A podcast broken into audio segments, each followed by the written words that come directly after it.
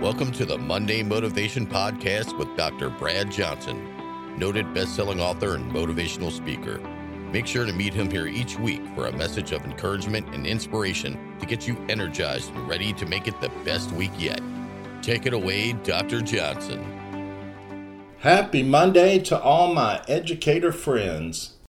You know, one of the things I enjoy about traveling around the country, speaking at schools, is that I get to meet amazing teachers and amazing administrators.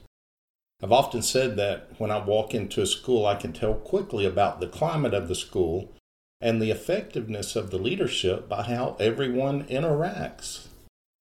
Because while we know education is a fulfilling job, it is also a very hard job.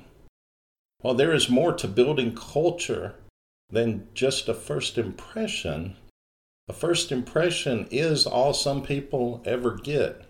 So it is important and makes a difference, such as how the office staff interacts with visitors, students, staff, and even each other, how staff interact in the hallways, and whether people just genuinely seem happy to be there.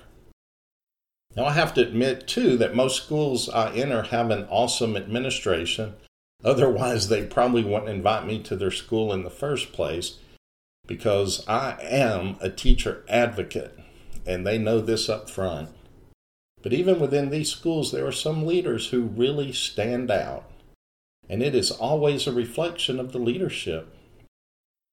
Leaders who understand that education is a hard job and that teachers and staff need all the support and encouragement that they can get because it is a hard job.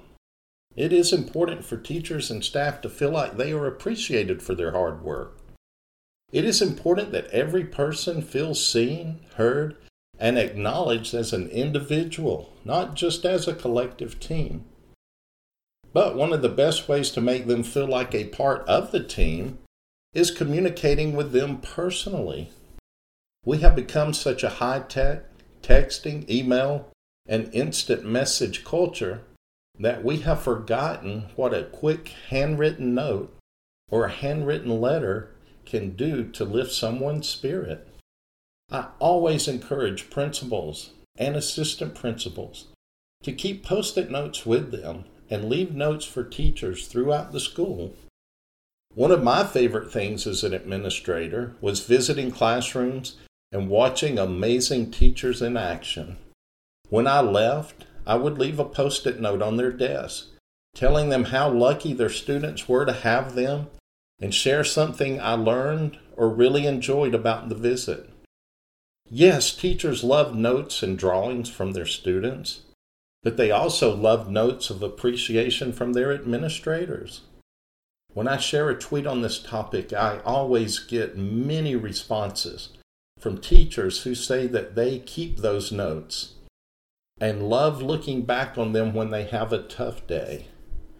And some of them even keep them on their wall or on their desk as a constant reminder. And don't make this a one time thing. Getting little notes throughout the year is a great morale booster and lets people know you see them and appreciate them. And best of all, it doesn't cost anything. Every educator I know keeps these and cherishes them like treasures because, well, they are treasures. While it may sound cliche, I have found that when it comes to life, people, and experiences, it is the little notes of encouragement and praise that helps refill their cups and keep them going.